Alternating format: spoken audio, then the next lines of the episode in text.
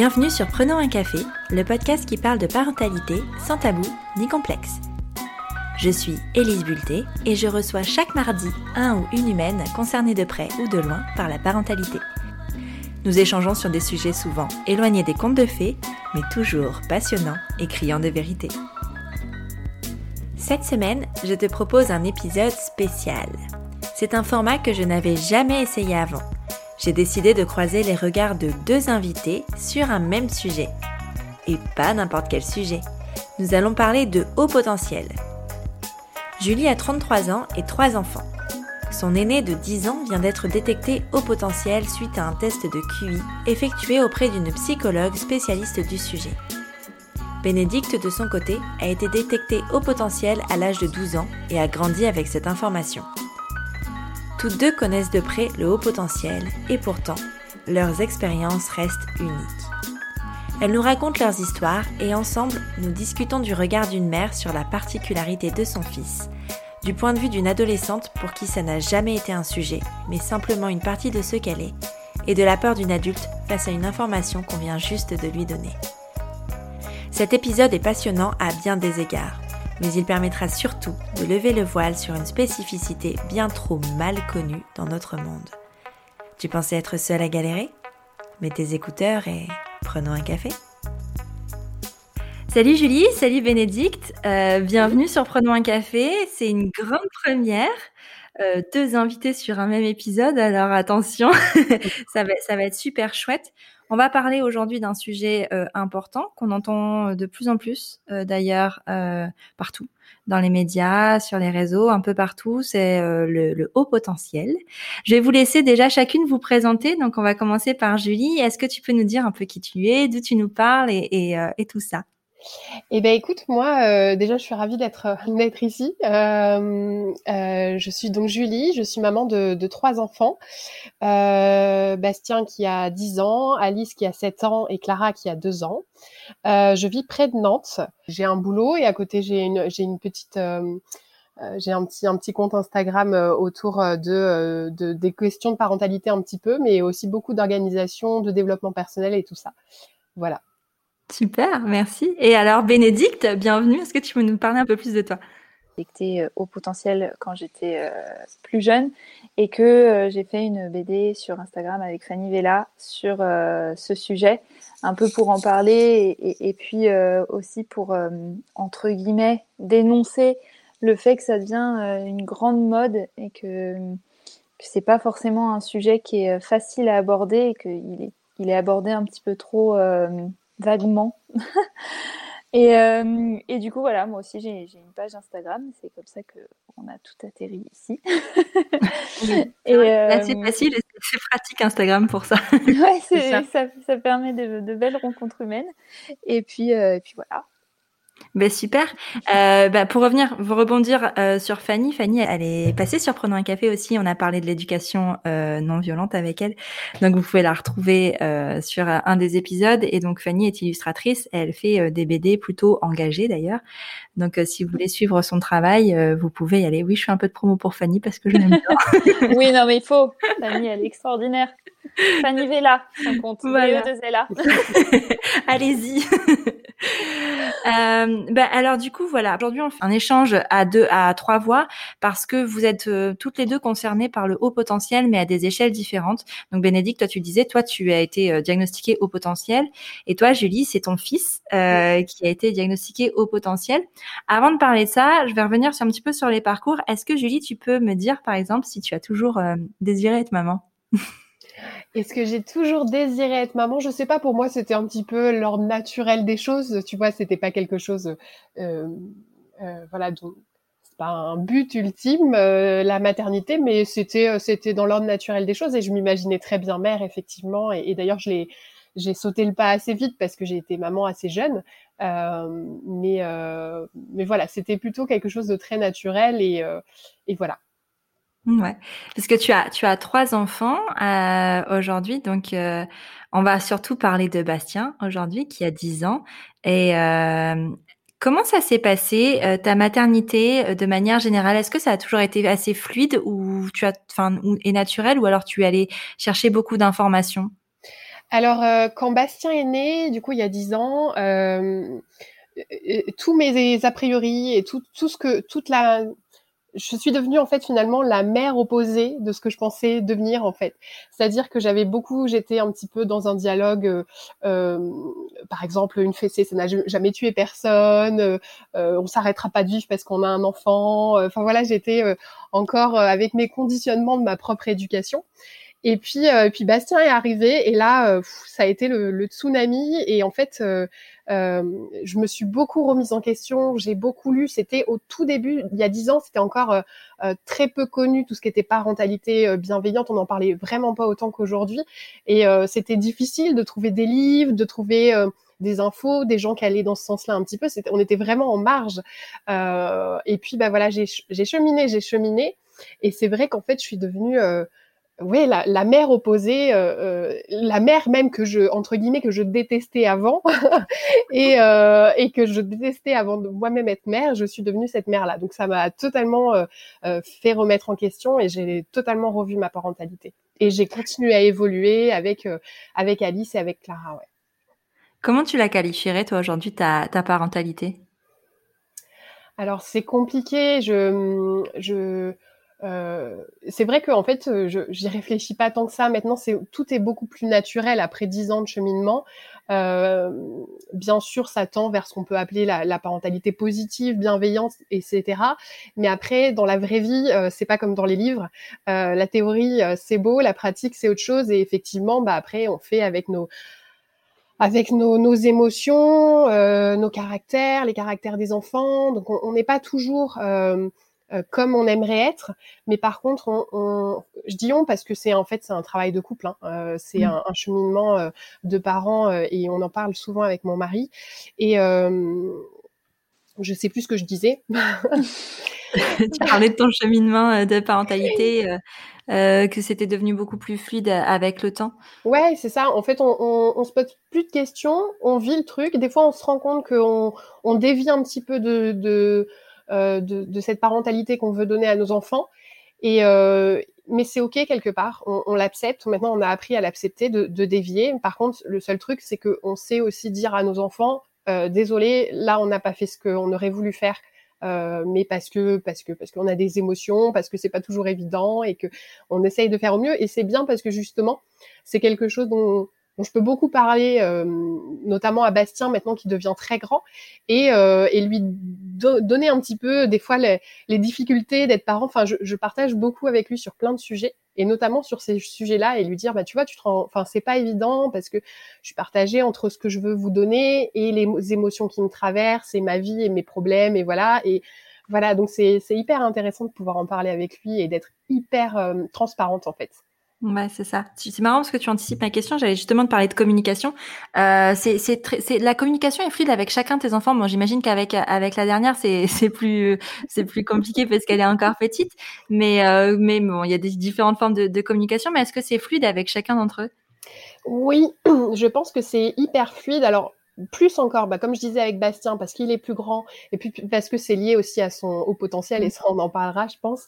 Euh, avec Alice, elle reste encore, euh, voilà, elle, elle, a 7 ans, mais en tout cas, il y a, y a aucun problème de communication. On, on communique beaucoup chez nous, et euh, on, tout le monde a le droit à la parole, et tout le monde a le droit aussi. Euh, les enfants ont le droit de nous le dire, de nous le dire. Euh, bon, là, vous abusez les parents, quoi.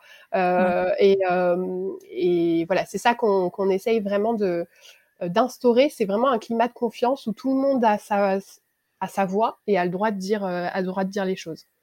Ok. Et est-ce que tu, enfin, on va venir sur euh, sur le, le, haut potentiel de Bastien. À quel moment euh, il y a eu un tilt en fait? À quel moment euh, tu t'es posé la question? En fait, euh, Bastien, je me suis toujours un petit peu rendu compte qu'il avait notamment des facilités, qu'il avait euh, un caractère un peu, un peu, un peu à côté des autres enfants. Euh, et ça fait, ça fait plusieurs années que j'avais entre guillemets des doutes. Euh, mais c'est, euh, c'est ce qu'on dit un petit peu, c'est que tout le monde a l'impression d'avoir des doutes hein, quand on commence à, à, à s'intéresser à la haut potentiel, enfin au, au potentiel. Et je voulais pas tomber justement dans euh, je le fais tester, je veux le mettre. Euh, voilà, j'avais peur de de bah, de tomber dans ce genre de travers où tu vois ton enfant un peu trop par rapport à ce qui aux autres. Enfin voilà où tu mets un peu sur un piédestal. Oui moi mon enfant il est donc euh, donc je me disais tant que tout va bien tout va bien. Donc pas besoin d'aller plus loin. Sauf que bah, tout n'a pas toujours été bien. Euh, c'est-à-dire que euh, depuis euh, depuis le début de sa scolarité on se rend compte quand même que euh, c'est difficile la relation avec les autres enfants. Il a eu une relation très exclusive avec une autre petite fille pendant des années. C'était vraiment, euh, mais c'était voilà très très exclusif au point où euh, finalement les maîtres et les maîtresses les ont séparés dans les classes. Et puis je voyais bien que il arrivait à jouer avec les autres enfants, mais il avait pas de groupe de copains en fait. Il a laissé un peu se s'inclure chez les copains et voilà. Il y a eu des moments où il y a eu des, euh, des accrochages. Euh, j'ai eu peur du harcèlement scolaire, enfin du harcèlement, enfin du oui du harcèlement scolaire.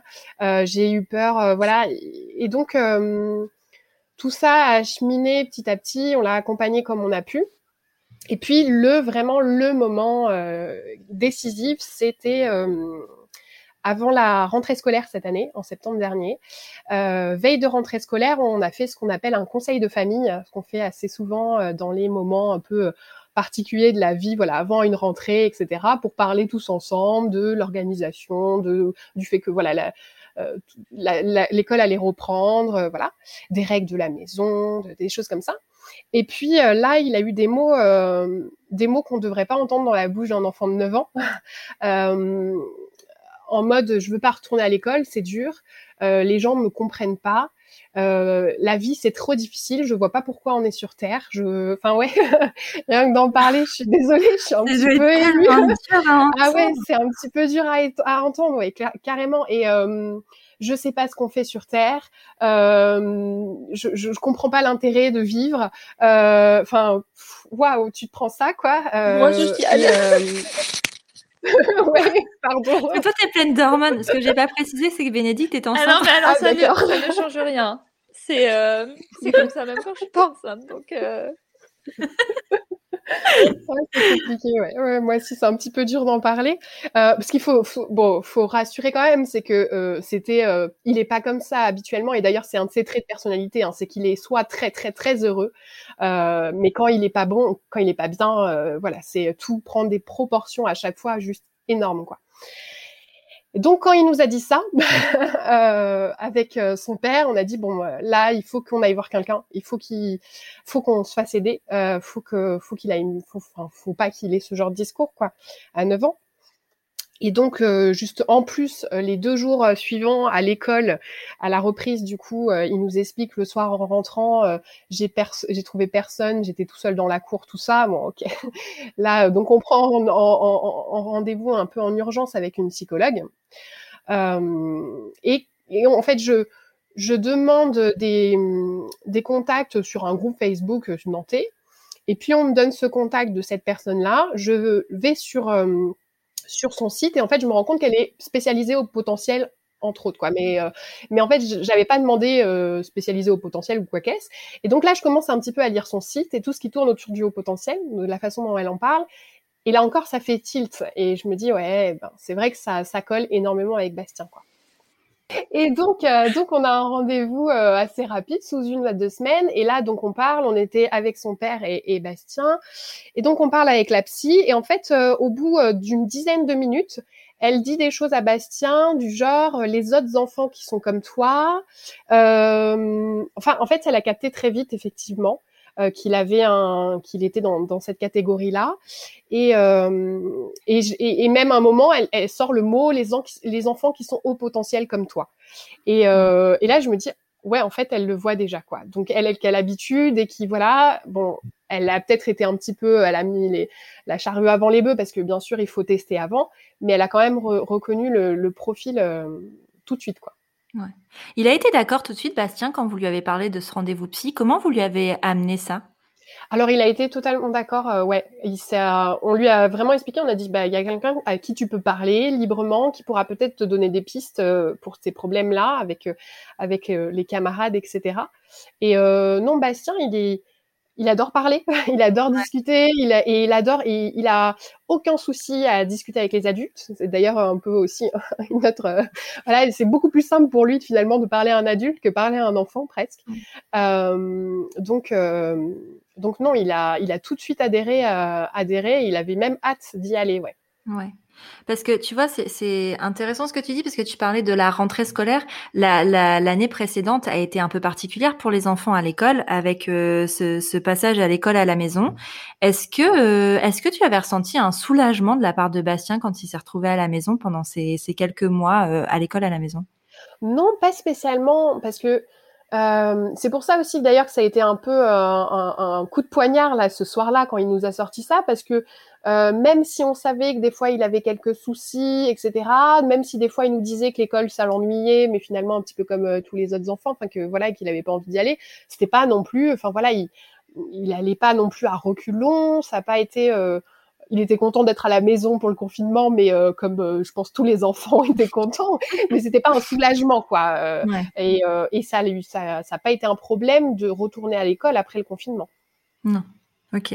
Et alors, une fois que ce rendez-vous a été passé, euh, vous en avez discuté tous les trois. Comment il s'est senti, Bastien, euh, après ce, après ce rendez-vous-là? Et comment toi, tu l'as senti, euh, ce, ce, mot? Comment tu l'as ressenti, ouais, ce mot qui tombait de la bouche de quelqu'un d'autre? Alors en fait, lui, il n'a pas grillé qu'elle ait parlé de haut potentiel. Enfin bon, il n'avait pas fait le, le rapprochement. Moi, pour expliquer la suite, en fait, du coup, à, la fin de la séance, euh, je vais voir la psy. Je lui dis, mais qu'est-ce qu'on fait maintenant? Est-ce qu'il faut avoir un suivi régulier? Euh, Elle me dit, ben, elle me dit non. La prochaine étape, euh, il faudrait le tester.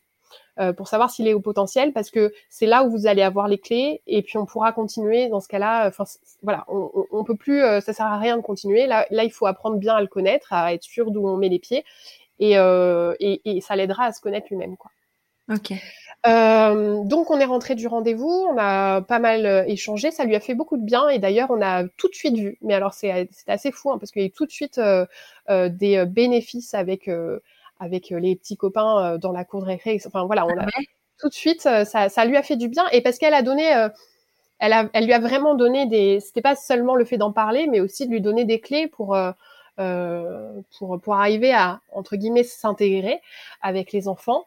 Euh, du coup, on en a beaucoup reparlé euh, derrière, etc. Et je, je crois pas lui avoir parlé tout de suite du haut potentiel et du fait qu'on pourrait le tester. Je crois que j'ai, voilà, je suis restée vraiment sur sur sa relation aux autres et ce qui a été dit pendant le, le mais voilà, je, mais j'avais euh, ce que ce que m'avait dit la psy qui cheminait en, dans ma tête, qui me disait est-ce qu'on est-ce qu'on le teste ou pas, est-ce qu'il y a intérêt à le tester quoi? Ouais. Et euh, et du coup bon ça allait beaucoup mieux après le donc après la la, la, la séance. Puis il y a eu les vacances de d'octobre. Euh, et là, au retour de vacances, il y a eu un petit, euh, c'était retombé un petit peu. Enfin, ça allait un peu moins bien. On a vu, on s'est dit bon, ok, donc là on va on va aller un petit peu plus loin et c'est là qu'on a décidé de, de le tester quoi. Ouais. Et il était d'accord avec ça? Enfin, je veux dire, c'est une décision que vous avez prise euh, à trois avec ton mari et Bastien? Ouais, tout à fait. On lui a toujours, euh, enfin, on lui a, on lui, on a parlé au départ. On lui a dit, bah voilà, euh, la psy, elle pense que tu pourrais faire ce test-là. Ça, ça apprendrait à en savoir plus sur toi et peut-être plus sur la façon dont, dont bah tu, tu, euh, ça, ça, permettrait de te comprendre, de comprendre comment tu fonctionnes par rapport aux autres et, euh, et comment bah, ça pourrait euh, mieux aller pour toi. Quoi. Ouais. Et euh, sans trop, je voulais pas trop lui dire que c'était un. Ouais, je voulais pas que. Comment Qu'il voit je voulais ça. pas qu'il entre dans une case, peut-être, le mettre dans une case? Ouais, c'est ça. Et puis, je voulais pas qu'il euh, qui voit ça comme un, un test juste d'intelligence, euh, tu vois, bon, t'es intelligent, t'es plus intelligent que les autres, tout ça. Je voulais vraiment qu'il comprenne que c'était juste qu'il avait peut-être un fonctionnement différent des autres. Ouais. Euh, et, euh, et donc, euh, pareil, encore une fois, hyper partant pour faire le test, pas de pas de problème. Donc, donc voilà, donc le rendez-vous est pris pour faire le test. Quoi. Ok. Je vais demander euh, peut-être, euh, puisque euh, Bénédicte l'a fait le test. c'est vieux. Hein. Euh, on va passer peut-être. Ouais, bah, bah, comme ça, on pourra voir s'il y a eu des updates, si ça a changé. D'ici là, peut-être revenir sur ton parcours à toi, Bénédicte. toi, en tant qu'enfant, parce que du coup, toi, tu as été, tu as été testé alors que tu avais 12 ans. Euh, avant, avant de penser à, euh, au côté au potentiel, tout ça, à quoi ça ressemblait ton enfance à toi? En fait, on aurait pu passer à côté de, de ce, cette, euh, cette spécificité de haut potentiel toute ma vie parce que j'ai une des caractéristiques de, certaines personnes qui sont au potentiel, c'est que je suis un peu caméléon. Donc je m'adapte très très bien à la personne qui est en face de moi. Allez, j'ai eu une enfance moi, j'avais des copines, euh, j'étais pas spécialement euh, ultra douée à l'école, mais j'étais pas non plus. Euh, enfin, même je faisais mes devoirs toute seule. Ma mère, elle avait rien à me demander. Je rentrais, je faisais mes trucs. j'avais, bon, j'avais des bonnes notes, donc ben, elle s'occupait pas trop de. Disais-toi, franchement, par rapport à tes frères, t'étais tellement facile que, que voilà. Sauf que en fait, j'ai eu un grand frère qui a été testé à 8 ans parce qu'il était en fait, il est tombé sur une maîtresse vraiment horrible euh, qui, qui, qui ne comprenait pas sa spécificité. On n'était on pas du tout testé. Euh, donc on est on est trois. Hein, J'ai deux frères et puis moi. Et, euh, et en fait, c'est cette année où il a refusé d'apprendre à écrire et à lire que euh, que bah on a dit à ma mère qu'il était complètement était complètement attardé, qu'il irait jamais, qu'il fallait le mettre dans une école spécialisée pour pour limite handicapé. Enfin, c'était le discours de cette fameuse maîtresse qui qui l'a qui lui a créé des gros gros blocages. Et et donc ma mère se disait non mais c'est pas possible, mon fils n'est pas attardé. Enfin, je, je le connais depuis depuis qu'il est né, quoi. Enfin, c'est mon fils, il est, il, est capable de lire. Euh, jusqu'à maintenant, ça se passait très bien. Il avait une scolarité qui, bon, c'était pas le meilleur élève, mais ça roulait. Et, c'est pas parce que cette année il refuse d'apprendre à écrire et à lire que euh, forcément il y a un souci. Et, euh, et du coup, bah, elle a vu une psy qui lui a fait passer les tests. qui, qui, donc, se sont rendu compte qu'il était, du coup, à l'époque, on disait précoce ça change tous les ans, j'ai l'impression. et donc, euh, donc euh, bon, ils ont pu mettre des choses en place qui fait que bah, aujourd'hui, mon frère euh, sait très bien lire, très bien écrire. il a fait des études, tout ça. Enfin bon. Et, donc moi, ça roulait. Donc ma mère, elle s'est pas trop posé de questions. Elle s'est dit bon, je la laisse tranquille, ça va. Sauf que est arrivé mon petit frère. Il est arrivé sept ans après moi. Et à l'arrivée au CP, même euh, parcours que mon grand frère, elle a reconnu les, signes. Et elle s'est dit bon bah euh, quitte à faire tester le petit, faisons tester aussi euh, ma fille. Parce que comme ça je ferai les trois.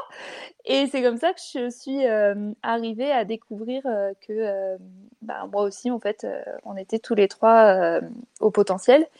Et moi, ça n'a jamais vraiment changé, comme je dis, enfin, ça aurait pu complètement passer à la trappe, ou peut-être pas en grandissant, parce que c'est vrai qu'à l'adolescence, il y a eu des, des, gaps qui se sont créés avec les autres. Mais en tout cas, enfant, euh, c'était, mais euh, je, me fondais dans la masse totale. Il n'y avait pas de, il n'y avait pas de, de, de, spécificité qui pouvait se faire dire, euh, ah tiens, c'est bizarre. Un peu comme, euh, mm. comme tu as eu toi, Julie, où tu t'es dit, je peux pas laisser mon enfant avoir un tel discours. moi, non, ça, j'étais euh, bien. Est-ce que, euh, est-ce que chez tes parents, il y a des signes de haut potentiel ou pas du tout? Est-ce que c'est héréditaire chez vous? Euh, Parce que quand même, quand tu as les trois enfants qui sont concernés, tu peux te poser la question. Je, pense. Après, c'est difficile parce que on peut déceler des signes chez tout le monde en fait. Tant qu'on n'a pas été testé, c'est difficile à, à, répondre. Donc euh, certainement, mais mes parents n'ont jamais fait le test parce qu'ils l'ont toujours très bien vécu aussi. Donc ils se sont jamais euh, sentis euh, en dehors un peu de la société, tout ça. Ce qui amène souvent un adulte à, se faire tester, en fait, c'est quand il y a eu un, souci un peu psy qui fait qu'on se sent pas très bien dans, sa vie. Et mes parents n'ont jamais ressenti ce besoin. Donc peut-être, hein, c'est possible, mais, mais je, je dirais pas oui parce que parce que oui, ils ont certains traits, mais est-ce que ça fait que euh, forcément ils sont au potentiel? Je ne pourrais pas le dire. Voilà. Et alors, comment ça se déroule ce test? Euh, Du coup, euh, t'y vas? Euh, T'avais des a priori ou toi, t'étais juste en mode bon, bon, on me demande de le faire, je le fais? Ouais, c'était ça. Moi, j'étais, j'ai toujours eu un côté très très cool et, assez pisse. Et je, pense que c'est pour ça aussi que je suis passée au travers de. Par exemple, si, si mes copines voulaient plus me parler, bah, je changeais de copine. Enfin, c'était pas, il y avait, il y avait pas, rien n'est jamais grave. D'ailleurs, ça me joue souvent des tours, même dans le monde du travail, parce que les gens euh, ne comprennent pas en fait que euh, que j'ai ce côté assez détaché. Mmh. Le test s'adapte à l'âge du patient, mais j'avais j'avais pas mal de trucs logiques, des exercices de mémoire, des suites de mots. Enfin, c'était plus comme des petits jeux. Et d'ailleurs, je me suis vraiment éclatée à faire ce test. Et, il fallait que je reproduise des trucs en volume, des... il y avait plusieurs catégories en fait. Et, euh, et bon, je, je, me souviens pas de tout. Hein, J'avais 12 ans, donc c'est un peu loin. Mais, mais j'avais bien aimé. Je me souviens que j'avais bien aimé ce moment. En plus, j'étais avec une psy très très gentille. Euh, on avait rigolé. Je l'ai pas pris comme un truc euh, stressant ou euh, ou parce qu'aujourd'hui, depuis que j'ai fait la BD, j'ai souvent des, même des adultes qui viennent me parler et qui me disent oui, mais euh, moi ça me stresse, j'ai peur du résultat, euh, j'ai peur de pas bien répondre. En fait, il n'y a pas de bonne réponse dans ces tests-là. C'est pas euh, des trucs où, où tu as coché des cases A, B, C, D et as, la réponse pas une va... quoi. non, la réponse va pas déterminer forcément toute ta vie, mais il y a beaucoup de, de, personnes adultes qui voient ça comme ça et moi non, je l'ai vu comme un jeu de A à Z où bah, je, je faisais mes petits, mes petits trucs avec la psy et, et j'avais pas de j'avais pas ce côté stress en fait, donc je l'ai pas du tout mal vécu. Est-ce que euh, Julie Bastien l'a vécu de cette façon-là aussi? Tout pareil. C'était vraiment ouais. euh, la même chose. Euh, il y est allé. euh, voilà, comme je je n'avais pas trop euh, dit, voilà, je voulais pas faire ces, ces notions d'intelligence ou pas intelligence, mais plutôt comment tu fonctionnes. Donc, euh, donc il y a été, euh, voilà, un peu les mains dans les poches, euh, hyper content de tester un nouveau truc. Ça, c'était à peu près, voilà, le même type d'exercice. Alors, euh, alors, ce qui, ce qui est drôle, c'est que jusqu'au matin même, je savais pas du tout ce que c'était un test QI, euh, puisque c'est ça, hein, c'est un test qui mesure le QI. Euh, et, euh, et, quand même, euh, le matin même, je fais une recherche vite fait sur Internet pour lui dire plus ou moins à quoi s'attendre. Mais alors, euh, j'avais vraiment aucune idée. Euh, et mais voilà, c'était exactement ça. C'est des, des, jeux de logique, mm. de, de, de, la mémorisation, voilà. Et il a vraiment ouais bien bien aimé le moment, quoi. Ouais. Et alors, attention, on va passer à l'annonce euh, du diagnostic. Euh, comment toi, Julie, tu l'as euh, appréhendé et ça s'est passé combien de temps après? Enfin, combien de temps après on a le résultat? C'est automatiquement, enfin, c'est tout de suite ou ça prend du temps? Alors, en fait, euh, elle lui a dit tout de suite. Elle lui a dit oui, tu es au potentiel. Voilà. Ah Mais oui. on n'avait pas encore le, le, vrai résultat, tout ça. Alors moi, c'est vrai que quand il y a été, j'avais quand même ce doute. Mais tu sais, t'es en mode bon, est-ce que c'est vraiment vrai ou il est juste un petit peu malin, enfin, tu vois. Et euh, et euh, voilà, je me disais bon, il y a une chance sur deux qu'on nous dise bon, bon, voilà, c'est fini quoi. Il y a, rien de, de, particulier, même si même si maintenant avec du recul, j'avais tellement, euh, maintenant que je connais mieux le profil aussi parce que je m'y suis intéressée. En fait, j'avais plein de plein de choses effectivement qui collaient. Euh, et donc, euh, donc il sort de, de, du truc, il me dit bah oui, euh, elle m'a dit que j'étais au potentiel, ok. Et puis on a eu le résultat, elle nous il y avait un bilan avec les parents, euh, quatre cinq jours après, ah, une semaine après. Donc là au téléphone. Et là encore une fois j'étais en mode en mode bon ok il est au potentiel mais bon ça doit être un petit au potentiel. Enfin, je, voilà j'étais vraiment pas. Euh... Et puis là elle nous annonce euh, le verdict et euh, elle donc elle, explique euh, dans son bilan elle reprend un petit peu tout ce qu'on a expliqué. Alors ce que j'ai oublié de dire c'est qu'en fait la euh, vraiment le test complet la première étape c'est un entretien avec les parents où on parle de voilà de tout comment était Bastien quand il était petit, comment il est maintenant, sa relation aux autres, ses centres d'intérêt, enfin voilà des choses comme ça. Donc elle nous fait un bilan où elle nous récapitule un petit peu tout ça et puis euh, vient le moment euh, de, de du, du, du QI alors c'est vrai qu'en fait euh, c'est un peu tabou, j'ai l'impression, personne ne le dit trop. Euh, on dit ouais, j'ai, je suis au potentiel, j'ai passé le test, euh, mais euh, voilà, on dit jamais le le chiffre. Euh, et, et, et je, moi je préfère communiquer dessus parce que moi je suis hyper terre à terre, donc moi j'ai besoin de voilà de de statistiques, de chiffres, de voilà, de, de notation pour me rendre compte en fait. Et donc, euh, donc là, elle nous annonce un, un chiffre de QI de 143 sachant que tu es, considéré comme haut potentiel à 130. Donc c'est un là pour le coup c'est un haut potentiel qui est clair, net et euh, voilà bien euh, bien défini. Elle nous dit euh, ça représente, ça veut dire qu'il est dans les 0,2% d'enfants qui ont un, QI comme ça quoi. Et alors là voilà je je m'attendais vraiment à tout sauf à ça, pas à ce point-là en fait. Et c'est un peu le choc. Et euh, elle nous explique qu'il a une maturité, pareil, pour vous donner encore des chiffres, parce que moi c'est ce qui me parle, elle me dit, en fait, il, a une réflexion d'un enfant qui aurait 16 ans, sauf qu'il en a euh, même pas 17 ans, alors qu'il en a 10, quoi. Euh, ok. Donc euh, j'assimile un peu. Elle me parle, on était au téléphone. Euh, je pleure en même temps. je veux pas que ça s'entende parce que le, le, choc est assez grand. Euh, et puis euh, et puis voilà. Et l'après-midi qui a suivi, j'étais au travail et euh, j'ai été hyper fébrile toute l'après-midi et l'impression en fait de me retrouver face à une énorme montagne à gravir, me dire mais comment on va faire pour être à la hauteur voilà, il, c'est quand même fou. Je m'attendais pas à ça. Comment on va faire pour être à la hauteur euh, euh, de, de, de, Bastien en fait Et euh, c'est un mélange de peur, en même temps, quand même, bien sûr, il y a de la fierté. Hein, on est humain, euh, forcément, il y a, il y a un côté hyper fier, euh, mais qui était hyper caché derrière le fait de se dire euh, comment on va faire, qu'est-ce que ça va être l'adolescence, qu'est-ce qu'il faut être, qu'est-ce qu'il faut faire pour être de bons parents d'un enfant qui est qui est qui est, qui est, qui est testé HP. et voilà, et ça a été un peu l'angoisse en fait au départ. Ouais.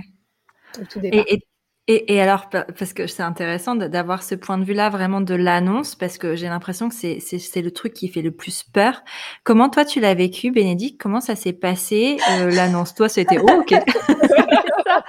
en fait, euh, il y avait eu mon frère qui était passé avant, et euh, ma mère avait déjà un peu gravi cette montagne parce que lui, il a été testé à 8 ans, je crois. il a deux ans de plus que moi, donc euh, j'ai été testée quand même euh, quelques années après lui. Et, euh, et ma mère, je, je me souviens pas comment elle me l'a annoncé, pas du tout. Elle a dû me dire bon bah t'es au potentiel comme tes frères. Ok.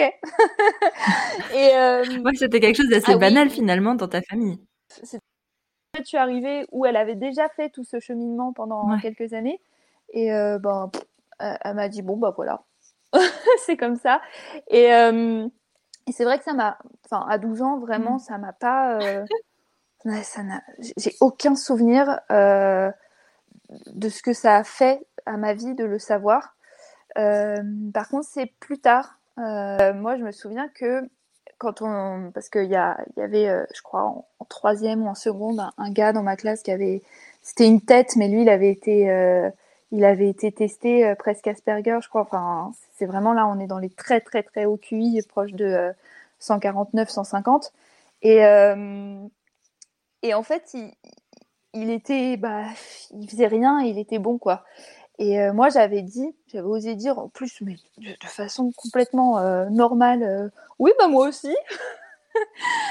et mais tout le monde s'est foutu de ma gueule en fait.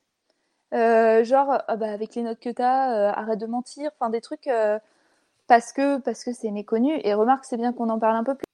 En fait, j'ai remarqué quelque chose parce que c'est là vous parlez du test et on parle d'un test de QI et dans l'imaginaire collectif, le QI a un rapport avec la scolarité, ce qu'on apprend à l'école, les maths, le français, enfin la culture générale, enfin tout ce qu'on peut ingurgiter.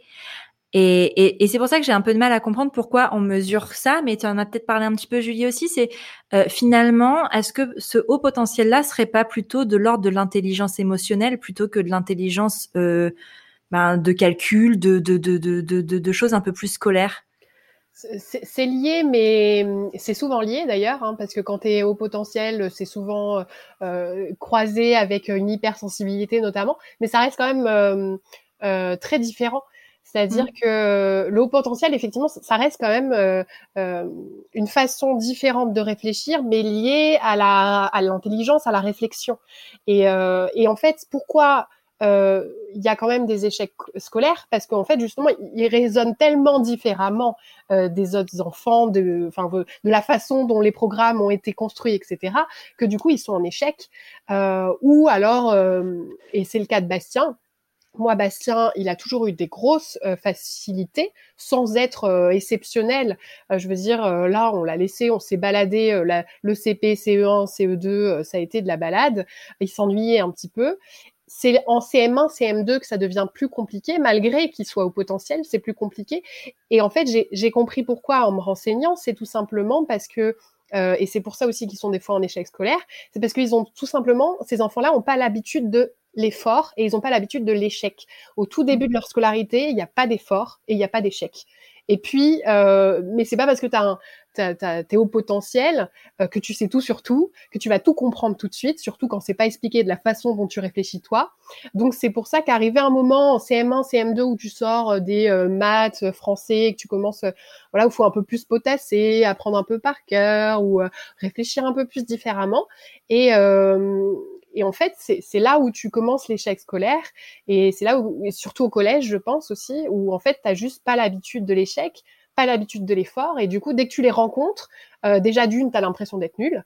Euh, et tu comprends pas qu'en fait non que les autres enfants eux ils vivent ça depuis le début de leur scolarité l'effort. Euh, et, euh, et voilà. Et donc ça c'est notamment un truc dont on a beaucoup parlé avec Bastien parce que c'était pareil. Lui dès qu'il y a un truc qu'il n'arrivait pas euh, et, et, on a eu, on a eu le, le sujet, on a eu, enfin, il, il m'a dit plusieurs fois euh, dans les semaines qu'on suivi le, euh, le test, il m'a dit dès qu'il avait un problème, qu'il n'arrivait pas à faire une opération ou quoi qu'est-ce, non mais de toute façon c'est n'importe quoi ce, test, je suis trop bête en fait, ils se sont trompés, c'est pas possible, regarde j'arrive pas à faire cette opération, donc il a fallu vraiment lui expliquer, c'est c'est pas du tout parce que tu es au potentiel que tu as des facilités, c'est sûr, mais il faut il y a du travail quand même derrière. Et effectivement après il y a un gros gap hein. euh, quand tu disais euh, Béné euh, que euh, il y avait des, QI à 150 effectivement en fait le faut se rendre compte et c'est pareil dans toutes les recherches que j'ai fait j'ai compris ça aussi le QI moyen c'est 100 et en fait et on considère comme comme vrai problème mentaux quand tu es autour de 70 et donc, tu vois, ça fait que 30 points de différence. Donc, entre un enfant qui est 130 et un enfant qui est 160, euh, la différence, elle est énorme. Et c'est aussi pour mmh. ça qu'en fait, euh, c'est ce qu'on disait euh, avant, quand on préparait le podcast ensemble, on disait qu'il y a autant de, de haut potentiel que, que de personnes au potentiel parce que un, un voilà, quelqu'un qui va être dans les 160, 170, effectivement, ça va être encore une, un, une marche, euh, un escalier avec un enfant pourtant qui serait à 130, euh, voilà. Donc c'est vrai que il y en a, il y en a, voilà, qui vont être dans échec scolaire tout de suite parce qu'ils sont vraiment totalement euh, dans une autre façon de réfléchir. Il y en a qui vont plus ou moins s'adapter, mais dès qu'ils vont rencontrer des difficultés, ça va être, ça va être insurmontable pour eux parce que ils n'ont pas l'habitude. Enfin voilà. Et c'est vrai mmh. que c'est assez passionnant de voir tous ces tous ces scénarios qui scénarii qui peut qui peut exister quoi. Et moi, je trouve ça assez aussi enrichissant de voir euh, la façon dont on peut le traiter euh, selon l'âge à laquelle, euh, auquel on l'apprend. Parce que vous, enfin, c'est euh, toi pour euh, Bastien, ça a été autour de 10 à 10 ans. Toi, c'était plus ou moins ces âges-là aussi, avec 12 ans. Et il y a aussi une grosse différence quand on, on, on l'apprend quand on, on est adulte, euh, qui, est autre chose et qui, amène euh, complètement euh, un autre prisme parce que toi, Béné ou, ou Bastien vont ont grandi ou vont grandir avec ça et en ayant ça en considération. Euh, Est-ce que euh, autour de vous, d'ailleurs ça c'est une question là, qui me vient. Comment on a réagi autour de vous quand, quand vous en avez parlé? Quand est-ce que l'entourage a changé de comportement autour de Bastien, autour de ta famille ou autour de toi, Bénédicte? Euh, moi, euh, j'en ai pas fait non plus gros étalage. Bon, là, sauf là en podcast, ouais. devant je sais pas combien d'auditeurs, mais euh, quelques-uns. quelques-uns. non, euh, j'en ai pas fait gros étalage. J'en ai parlé, voilà, au, au, à la famille très proche, aux, aux parents, grands-parents et, euh, et oncles et tantes. Et en fait, euh, la réponse, en gros, ça a été oh bah c'est pas étonnant. et euh, et euh, la réponse, on, on, a toujours vu que qu'il avait euh, une capacité de réflexion, de mémoire, de une façon de parler, une maturité. Voilà, il y a personne qui a été étonné et ça a été pris avec beaucoup de bienveillance, ouais. Et par contre, il a fallu peut-être un peu freiner aussi euh, les grands-parents en mode euh, t'es le meilleur, euh, mon petit-fils, t'es vraiment trop ah fort, on va faire toi le président de la République. je crois qu'il y a un moment, il a fait ouais, stop. il, y a, il y a eu un élan de fierté.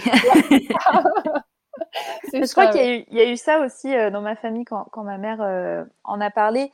Euh, forcément, la, la famille bah, a ce côté un peu fierté et c'est vrai que ma mère a dû expliquer la réalité de ce que c'était euh, aussi à mes, grands-parents parce que euh, parce que bah, je le vois là, mes grands-mères, tout de suite, Alessio, bah, vu que bah, t'es au potentiel, Alessio aussi, alors que j'en sais rien, c'est peut, peut-être pas, et, et, je veux pas lui coller cette étiquette à deux ans, parce que bah, deux ans, c'est beaucoup trop tôt pour, pour le savoir, et il y a quand même tout ce, tout ce truc euh, mon petit mes petits enfants sont plus intelligents euh, que, les autres. Alors ma mère a, quand même remis un peu les pendules à l'heure à l'heure en, leur disant ouais non c'est pas c'est pas ça en fait. C'est mhm. c'est toute une façon de penser une façon d'être une façon de d'appréhender la vie qui est qui est différente de de de, de, bah, de, la je veux dire la, la majorité euh, des gens. Même si j'aime moi j'aime pas dire que je suis que c'est de l'intelligence parce qu'il n'y a pas que ça.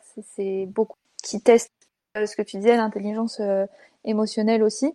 Et, euh, et c'est bien. Je trouve que c'est bien parce que parce que il y a aussi différents types de, de haut potentiel et tout ça. Et, et, et ça, c'est vrai que les gens le prennent pas du tout, du tout en compte. Moi, c'est pas un truc où je me présente, où je dis bonjour Bénédicte au potentiel. Enfin,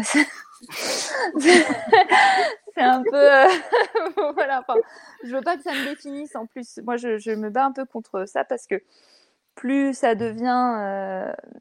en fait il y a un double tranchant au fait qu'on en parle de plus en plus, c'est que je trouve ça bien parce que c'est un peu ce qu'on disait dans la, BD avec Fanny.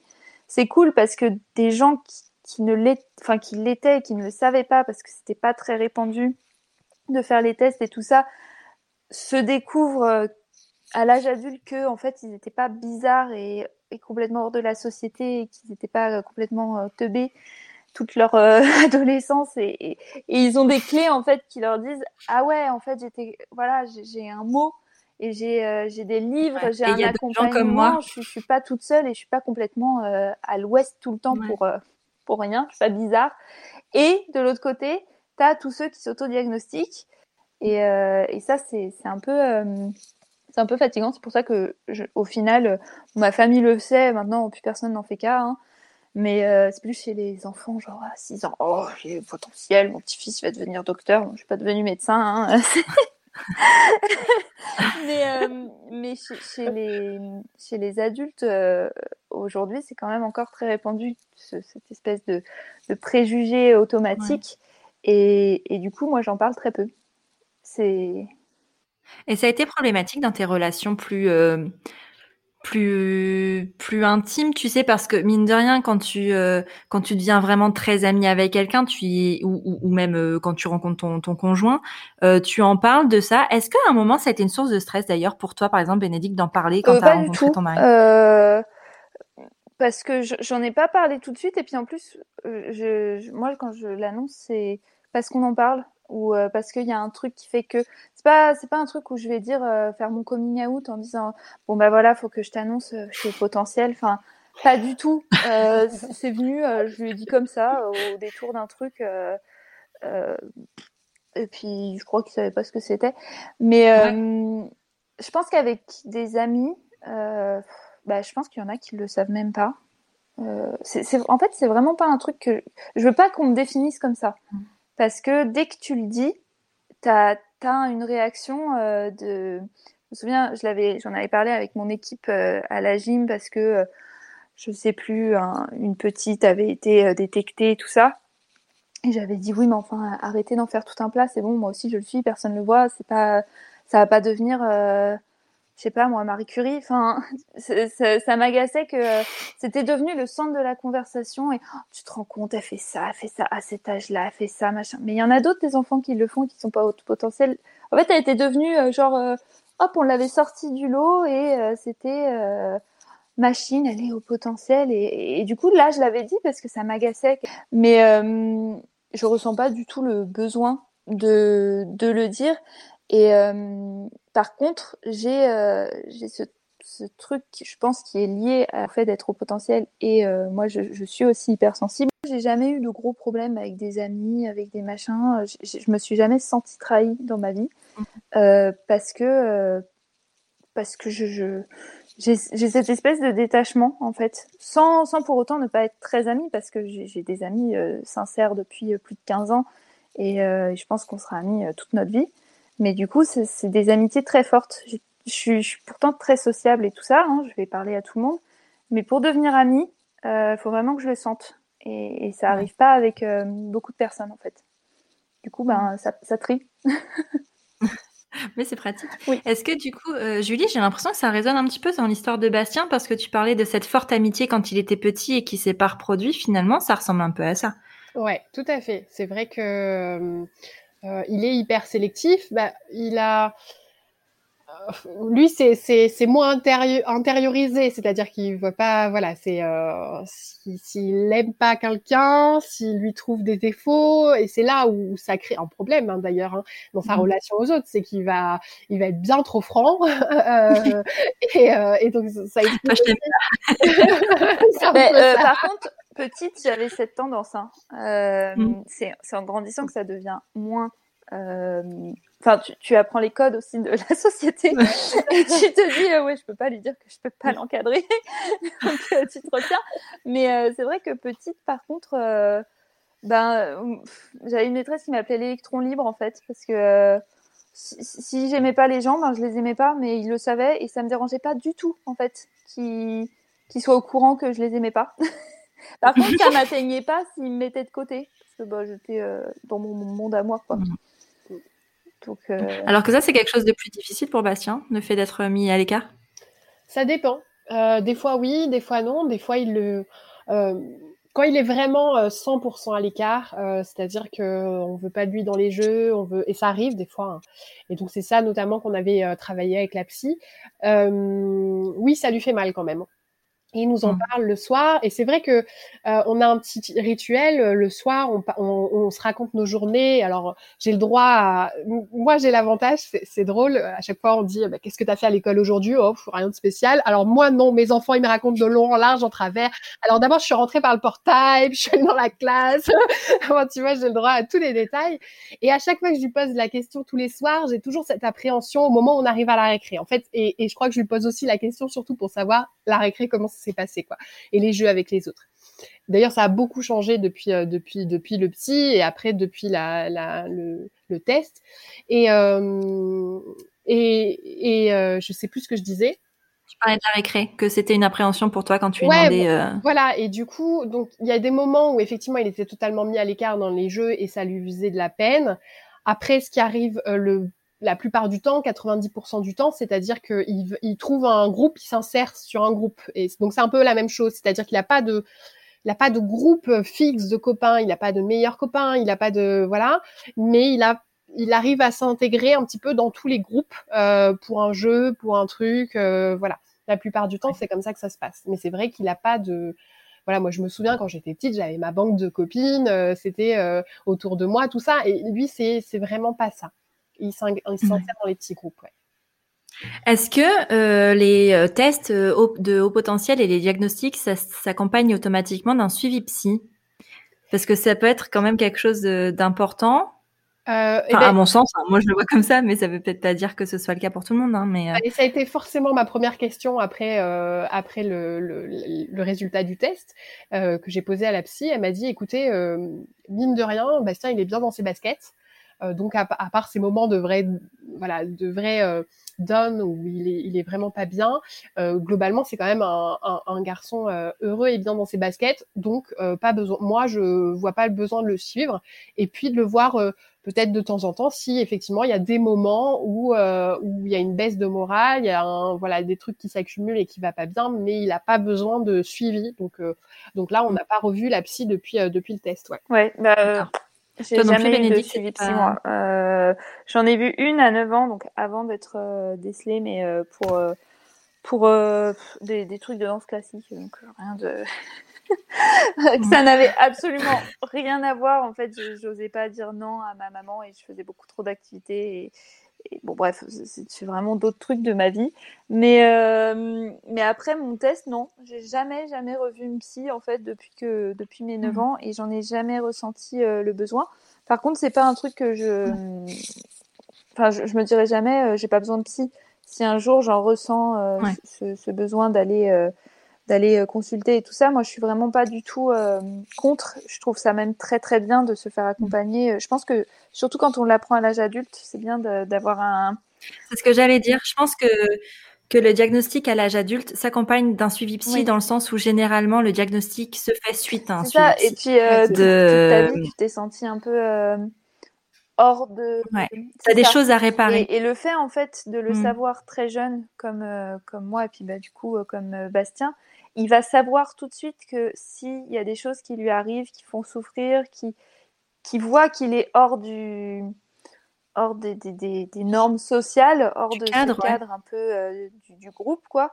Il, il, sait pourquoi, en fait. Donc, jamais il va se dire je suis pas normal. Alors que si tu as grandi jusqu'à 30 ans en te disant euh, en fait, j'ai un truc qui cloche, ben forcément, tu as un suivi psy qui va, qui va arriver derrière parce que ben il faut que tu réapprennes à te dire non, toute ma vie, j'ai pas, je, je, clochais pas, en fait. J'étais juste euh, comme ça. Ouais, ça. Donc, et puis je pense que le cheminement n'est vraiment pas le même, mais, mais, mais genre vraiment pas parce que je pense que qu'il y a un seuil euh, d'acceptation euh, sur le fait de, de, de l'apprendre à l'âge adulte entre le moment où ton psy comment ça je parle de vécu n'importe quoi euh, qu'à partir du moment où ton psy te te suggère euh, ça et le moment où tu sautes le pas pour faire les les tests je pense qu'il y a un côté euh, pas deuil, mais enfin de, de, de, ouais, de comme de la digestion, de l'acceptation, de se dire euh, peut-être que, que, que je vais toucher du doigt quelque chose qui, qui va expliquer beaucoup de choses, mais ça, ça et, ça impliquerait par contre là pour le coup d'en parler à d'autres personnes de l'entourage pour expliquer. Et pour le coup en tant qu'adulte, je trouve que c'est ce qui est le plus difficile. Parce que euh, de revenir vers des personnes et dire bah en fait si j'étais comme ça c'est parce que ça le regard de l'autre euh, vis-à-vis -vis du haut potentiel euh, est hyper important parce qu'on a très peur de du euh, mm. tu vois, genre de de, de, de, la moquerie, de dire tu dis n'importe quoi, de, de, du mensonge. Tu vois ce que tu disais tout à l'heure, Bénédicte, sur le, le côté euh, le côté mensonge. ouais, enfin pour le coup, je le ressens vachement. Alors je vais être obligée de raconter un petit peu l'histoire parce que sinon les gens vont pas comprendre. Mais euh, mais euh, mais chez moi, il y a aussi des, des suspicions. Il n'y a pas de diagnostic parce que pour faire ça, il faut sauter le pas et et, et je suis pas forcément prête à le faire.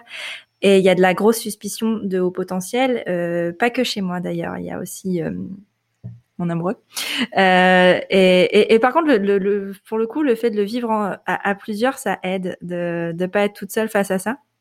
Mais euh, mais mais mais mais ouais enfin il faut sauter le pas d'aller d'aller mettre un mot dessus parce qu'en fait on a l'impression qu'on va se mettre dans une case. Alors qu'en fait et ça c'est une question aussi euh, enfin j'avais envie d'en parler avec vous c'est euh, les enfants qui sont diagnostiqués au potentiel sont pas euh, mis dans des cases. Enfin il faut pas les mettre dans des cases et les considérer différemment que qu'un autre enfant et les adultes non plus en fait. C'est pas parce qu'il y a ce diagnostic là que d'un coup à partir du moment où on pose le mot on est quelqu'un de différent de la personne qu'on était la veille finalement et, euh, et et, moi, c'est ça qui me fait peur, dans le sens où je me dis, le regard sur moi va changer. Est-ce que vous avez eu peur de ça, de, de regard, euh, enfin, euh, bah toi peut-être pas, mais Bénédicte, mais est-ce que Julie, toi, tu as eu peur du, du regard que ça pouvait amener sur ton, sur ton fils? Eh bien, euh, déjà, pour te rassurer justement avec ce changement de regard des autres, euh, quand je parlais tout à l'heure, euh, l'après-midi où j'ai appris le, les résultats, j'ai eu l'impression d'être devant une montagne, c'est ce que je disais tout à l'heure, mmh. et que voilà, et que ça allait être euh, hyper dur à gravir. Enfin voilà, et que ma vie venait presque de changer en fait. Et, euh, et en fait, euh, dans les semaines qu'on suivit, j'ai réalisé qu'en fait rien n'avait changé que Bastien était toujours Bastien euh, et que en fait la montagne ça faisait dix ans qu'on la gravissait en fait déjà et qu'on se démerdait pas si mal tous les trois mon mari Bastien et moi. Et en fait j'ai été hyper rassurée. Donc après le coup de hyper peur en mode euh, presque j'avais l'impression qu'effectivement ma parentalité allait changer mon fils changer et tout changer euh, ça a été le, le contre-coup du, du, du, du, test. Mais en fait euh, mais tellement pas en fait. Et, euh, et au contraire au contraire, on continuait à monter la même montagne, mais on avait un plan qui nous indiquait euh, les chemins un peu plus faciles ou euh, voilà où, où, s'agripper et des choses comme ça. Et on a on a beaucoup plus de billes en main maintenant pour continuer à à, à monter euh, cette montagne hyper sereinement quoi. Donc ouais, donc ça, c'est ça. Ouais, voilà, c'est ça. Ça nous a donné des clés. Et après, par rapport aux autres, est-ce qu'on va le mettre dans des cases ou pas? Bah c'est là, c'est pour ça que je suis, enfin, on a très peu parlé. On a, on a forcément eu la question, on s'est posé la question, est-ce qu'on doit en parler à son maître, euh, à l'école euh, Là, on vient de l'inscrire au collège. Est-ce qu'on devait en parler à l'inscription au collège?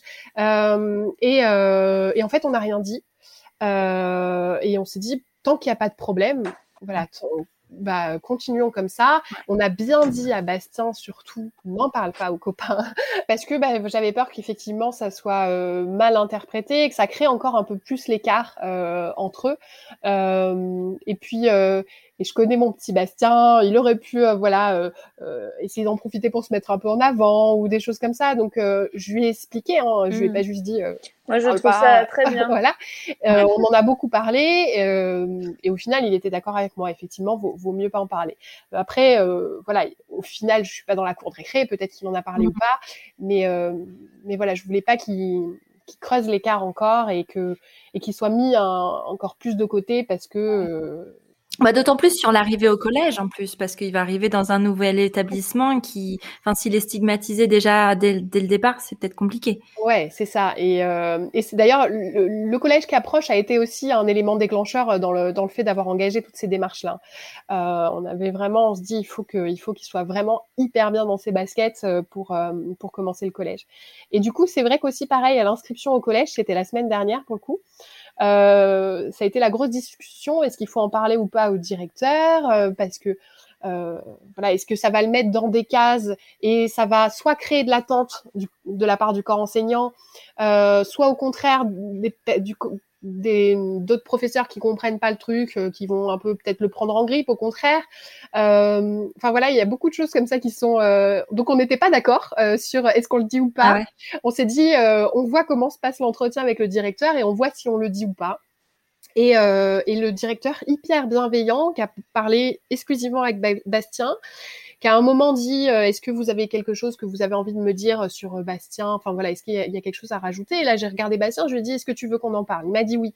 Euh, donc on a on a expliqué et en fait au final même le directeur lui-même a dit écoute merci de me l'avoir dit mais je vais pas le noter au dossier parce que tant pas de problème pas de problème en fait. Donc donc voilà. Et ça ça me va hyper bien comme réaction quoi.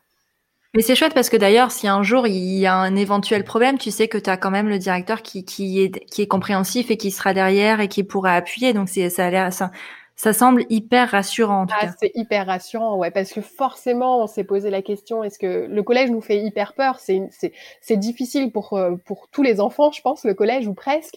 Alors quand ça, le primaire a déjà été, euh, voilà, il y a déjà des difficultés, surtout euh, relationnelles avec les autres enfants. On se dit mais le collège, ça va être quoi? Euh, donc, euh, donc c'est vrai qu'on est, on était hyper angoissés. On commence à regarder un petit peu les collèges alternatifs en se disant si ça se passe pas bien au collège, euh, on pourrait envisager un truc alternatif parce que je, voilà, il y a effectivement des collèges qui sont notamment tournés autour de ce genre de profil-là et tout ça. Et c'est une porte qu'on ne se ferme pas s'il y a, s'il y a des problèmes. Mais effectivement, pour l'instant, pas de problème, enfin pas de gros problèmes en tout cas. donc on continue quoi. Mmh. Est-ce que vous savez, euh, parce que, enfin, on a des enfants euh, en bas âge, ça, à quel moment euh, on peut commencer à, à, tester un haut potentiel? À partir de quel âge? À partir de quel moment? Vous savez ça? Je, crois que c'est 6 ou 7 ans, semble actuellement. Ouais, c'est dans aux alentours des 7 ans. Avant, c'est pas c'est pas ultra juste. Alors, s'il est testé avant au potentiel, il, sera de toute façon euh, au potentiel, mais souvent il y a des gros écarts euh, qui se jouent. Euh, moi, en fait, j'ai l'exemple de mon petit frère qui a été testé à 5 ans. Et, et en fait, il y a eu un, très très gros écart qui s'est joué entre tout ce qui est moteur et, et parole et tout ça. Et, et en fait, le psy a dit à ma mère, bon, bah, c'est si vous lui faites les tests quand il aura 10 ans, il se révélera aussi euh, au potentiel parce que lui, il était à 144 euh, en, en, test QI, mais euh, il y avait du retard moteur et tout ça. Et il lui disait, du coup, ça, ça fausse un peu mon, mon diagnostic. Donc peut-être que le QI baissera ou augmentera un peu, mais il mmh. pas, il passera pas à 100. Enfin, il passera pas sous 130 en étant à 144, mais c'est pas au plus juste en fait. Et, et du coup, bon Ma mère l'a fait tôt parce que euh, parce qu'il y avait eu les, mon, grand frère qui avait eu euh, tous les tous les soucis et qu'elle voulait pouvoir l'accompagner très très tôt dans sa scolarité euh, avant le début de la lecture et de l'écriture en fait, qui s'est révélé de toute façon aussi assez difficile chez mon petit frère. Malgré le fait qu'elle l'ait su plus tôt, ça, ça ne, ça ne c'est pas une solution en fait. On, met un doigt sur euh, une particularité, mais tu n'as pas de solution derrière. Enfin. Moi, ça, souvent, c'est ce que je dis quand on vient de me dire euh, oui, mais moi, quand je réagis comme ça, machin, tu fais quoi? Je dis bah, je peux te dire ce que je fais moi, mais ça ne mm. marchera pas forcément chez toi en fait. Enfin, ça sert à rien. Il faut que tu trouves tes ressources euh, en toi pour accueillir en fait, c'est parfois des émotions qui sont qui sont décuplées et puis même des, des des sentiments d'injustice qui sont euh, qui sont trop en fait. Parce que c'est ce qu'on dit souvent les, les hauts potentiels euh, ils, sont toujours trop. Et, euh, et c'est vrai et comment redescendre aussi. Et moi souvent je dis à mon mari bon faut que je fasse dégonfler mon cerveau. Et, et j'ai des petits moments où j'ai vraiment besoin de mes, mes petits rituels mes petits trucs où où ça va redescendre et où je vais me ressentir bien et, et moins accablée par par tout ça euh, et, et, en fait, tout le monde est unique. Donc, même si tu poses un diagnostic, ça va pas t'apporter toutes les solutions. Donc, euh, je sais même plus pourquoi je raconte ça, mais. Euh, je sais pas, mais c'est très intéressant. mais, mais du coup, attends, c'était quoi ta question? Je me souviens plus. Euh, ben on était parti sur le, la scolarité, les stéréotypes. Et euh, attends, faut que je remonte. Non, bah non, c'est bien. Bon, bref. Euh... Comme quoi, hein, ça, ça, sert pas à grand chose d'être d'être au potentiel finalement. On n'a pas une meilleure mémoire que les autres. Alors c'est pas ça, c'est qu'on a, qu'on normalement, en général, on a un cerveau en arborescence. Et un sujet en amène un autre, on amène un autre. Et moi, ça m'arrive tout le temps où je ne sais plus de quoi je parlais. Oui, exactement. Et bah, c'est ça. Bienvenue dans ma vie. Euh, euh... C'est sympa les conversations chez moi avec mon mec. Hein. on s'amuse bien. Et du coup, voilà, je ne sais plus pourquoi j'avais abordé ce sujet, mais c'est pas grave. Euh, les gens auront entendu la question. Et puis, euh, Bah oui. Et quand je ferai le montage, je, t'enverrai un message, je te dirai. Alors en fait, on parlait de ça. en fait, tu n'as pas du tout répondu à la question. mais c'est pas grave.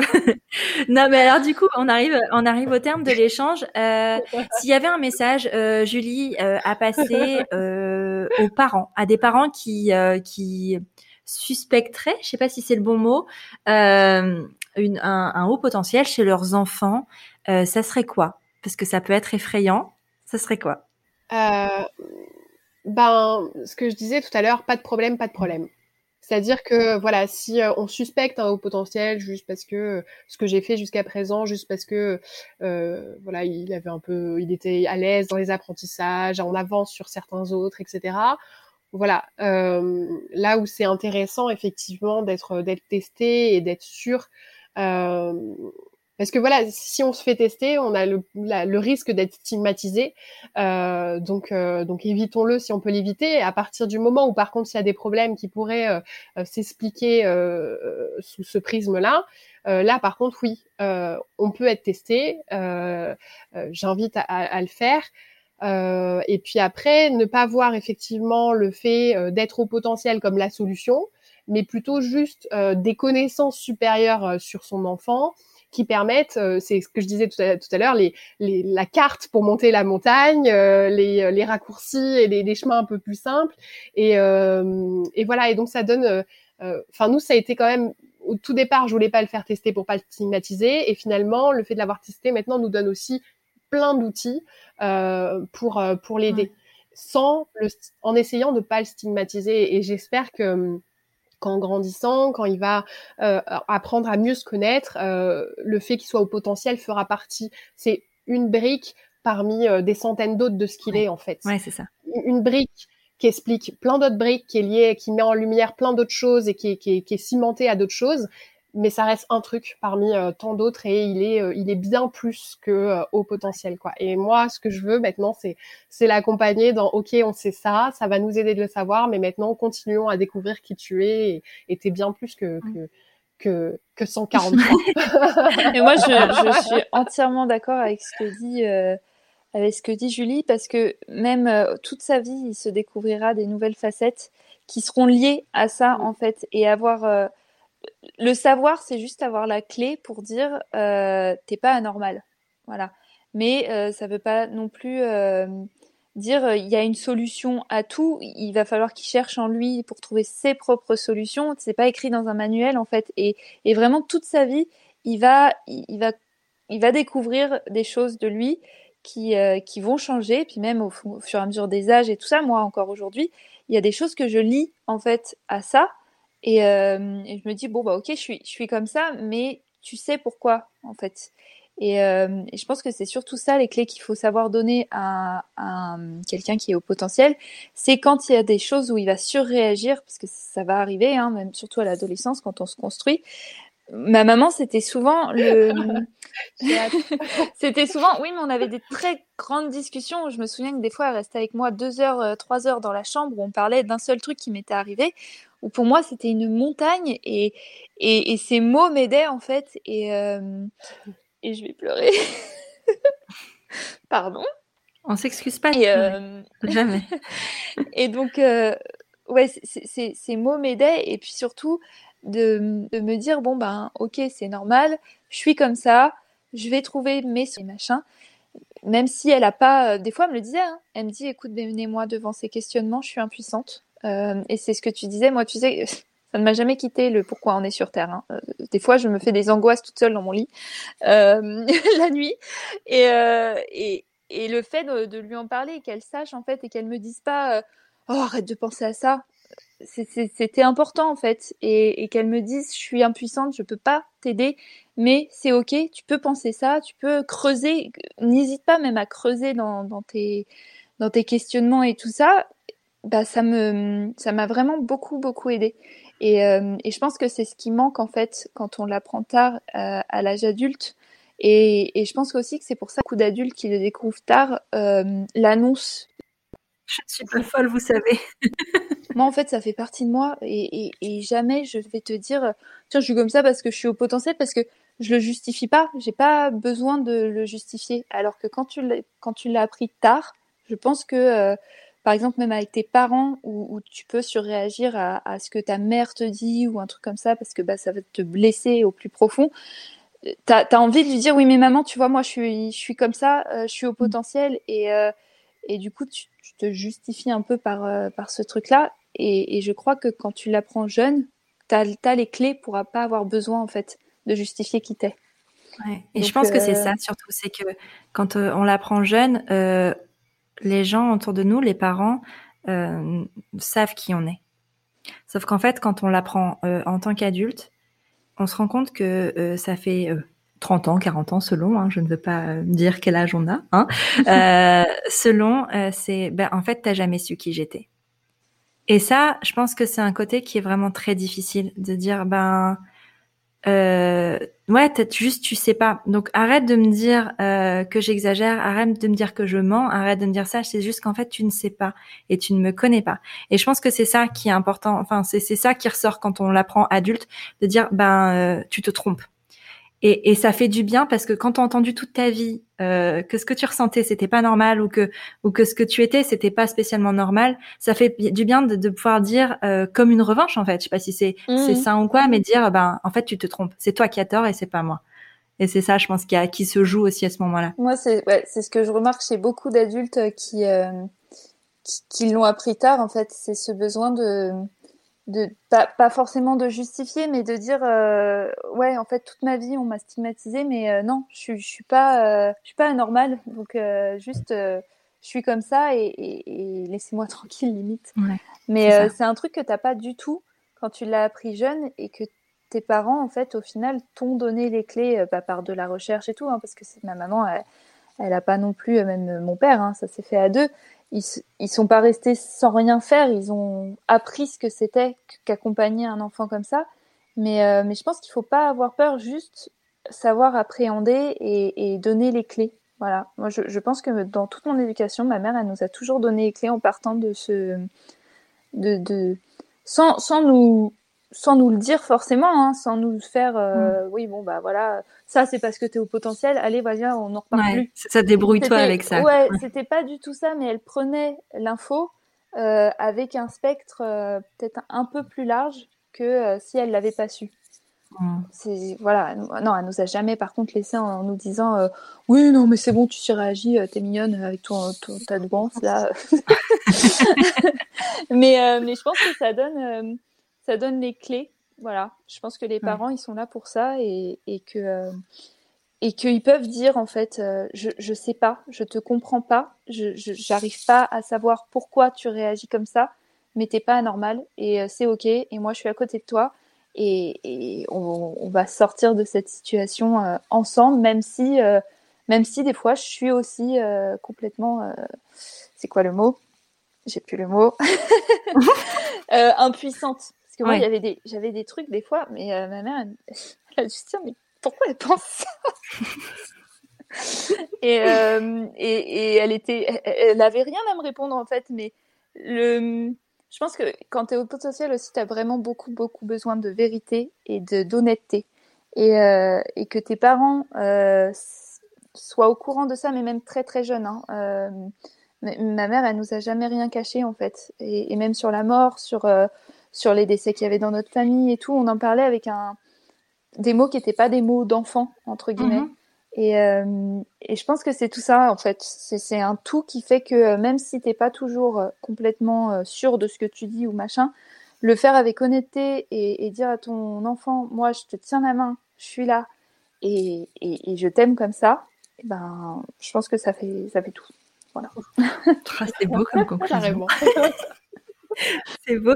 Juste avant de terminer, euh, deux petites choses. Euh, parce que Julie, je sais que toi, tu t'es vachement renseignée. Est-ce que tu as des ressources euh, sur ça, des, des, des, livres ou des, des, des, des sites enfin, euh, Est-ce que tu as des ressources drôle, c'est que l'après-midi même du diagnostic, j'avais commandé deux livres. je m'étais inscrite sur un groupe Facebook. tu vois euh, J'ai lu deux livres et je suis désolée, j'ai plus du tout les titres en, Mais au pire, tu me les donneras, puis je les mettrai en, description. C'est vrai que ça m'a appris euh, pas mal de choses. Et après aussi lire les, les, les, témoignages sur Facebook, donc un groupe que j'ai trouvé qui parle de parentalité, euh, enfin de, de, parents d'enfants précoces, euh, m'aide aussi. Alors bon, des fois c'est pas toujours tout n'est pas à prendre, mais mais ça aide aussi à voir un petit peu les, les témoignages. Ok, bah super. Bah, merci beaucoup euh, les filles. J'ajouterais juste euh, euh, pour ceux qui recherchent des ressources sur Instagram, il y a Elodie Prépel. et Elodie, elle est, alors elle va pas faire de diagnostic en MP parce que la pauvre elle reçoit tellement de MP pour lui dire, je crois que je suis haute potentiel. Qu'est-ce que t'en penses? Ça se fait pas comme ça. Par contre, son blog et son plus son blog que son, son Instagram parce qu'Instagram c'est quand même assez limité. Mais euh, c'est des bonnes ressources pour euh, les premiers questionnements, en tout cas quand on est à, l'âge adulte et que et qu'une conversation a pu nous faire tilt et, et, et, se dire euh, bah, peut-être que je suis concernée. Je, je pense que c'est une bonne ressource pour démarrer en fait une recherche là-dessus. Donc mmh. moi je la, je la cite souvent parce qu'elle fait quand même un, un gros boulot via Insta. Ouais. Bah, merci beaucoup. Si on veut vous retrouver, parce que vous produisez toutes les deux des contenus qui sont d'une qualité assez impressionnante et je pense qu'ils devraient être partagés. Pour le coup, moi, j'ai euh, le, le, document Excel de Julie pour faire mes comptes. J'essaye tous les jours de nettoyer mon évier, mais je n'y arrive pas encore. Je ne suis pas à ce, stade-là de mon cheminement. Mais je n'ai pas, je n'ai pas de goût. donc, euh, voilà. Je n'y arrive pas du tout. Euh...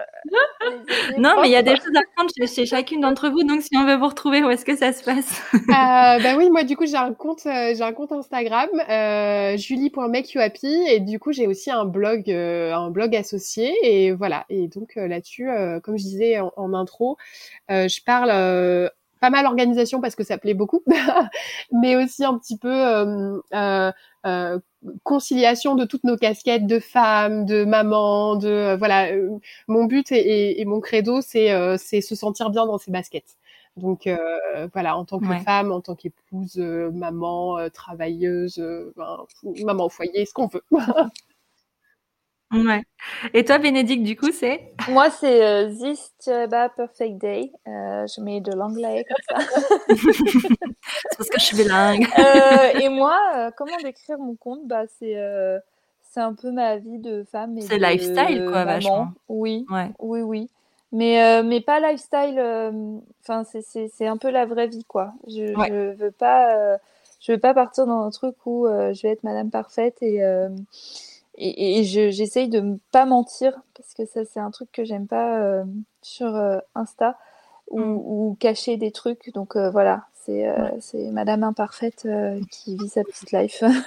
ce que j'apprécie particulièrement chez toi, enfin sur ton compte, en tout cas sur ce que tu proposes, c'est tout ce qui a trait à, à, à l'écologie, au zéro déchet, quand on veut prendre soin de soi, parce qu'on a tendance à euh, séparer les deux quand on commence à avoir des démarches écologiques et à enlever des choses, enfin en tout cas quand je dis on, je parle de moi, mais de, de, vouloir enlever des choses et s'oublier complètement euh, au profit de l'écologie, alors qu'en fait, moi, ce que j'aime chez toi et ce que, dans ce que tu proposes, c'est qu'en fait, on peut allier les deux et que c'est mm. pas, euh, c'est pas euh, complètement opposé. Donc, merci pour ça. Ah bah. en tout cas, bah, merci beaucoup les filles pour cet échange et, et ben à bientôt. Ouais, à bientôt. Merci beaucoup. Bah oui, à bientôt. Merci encore à Julie et Bénédicte pour leur partage d'expérience et merci à toi d'avoir pris le temps d'écouter cet épisode jusqu'au bout. Si tu es arrivé jusqu'ici, c'est que l'épisode t'a plu ou au moins intéressé. Si c'est le cas, n'oublie pas de lui mettre 5 étoiles sur Apple Podcast ou iTunes. C'est une aide précieuse pour la mise en avant du podcast. Tu peux aussi soutenir Prenons un café sur Tipeee. J'ai très envie d'emmener le podcast encore plus loin, mais pour ça, j'ai besoin de toi. Alors si le cœur t'en dit, tu peux entrer dans l'aventure avec quelques euros. En échange, de nombreuses contreparties trop sympas t'attendent. Un merci tout spécial à Justine, Cécile et Nadia qui soutiennent Prenons un café ce mois-ci. Pour faire comme elles, rendez-vous sur la page Tipeee de Prenons un café.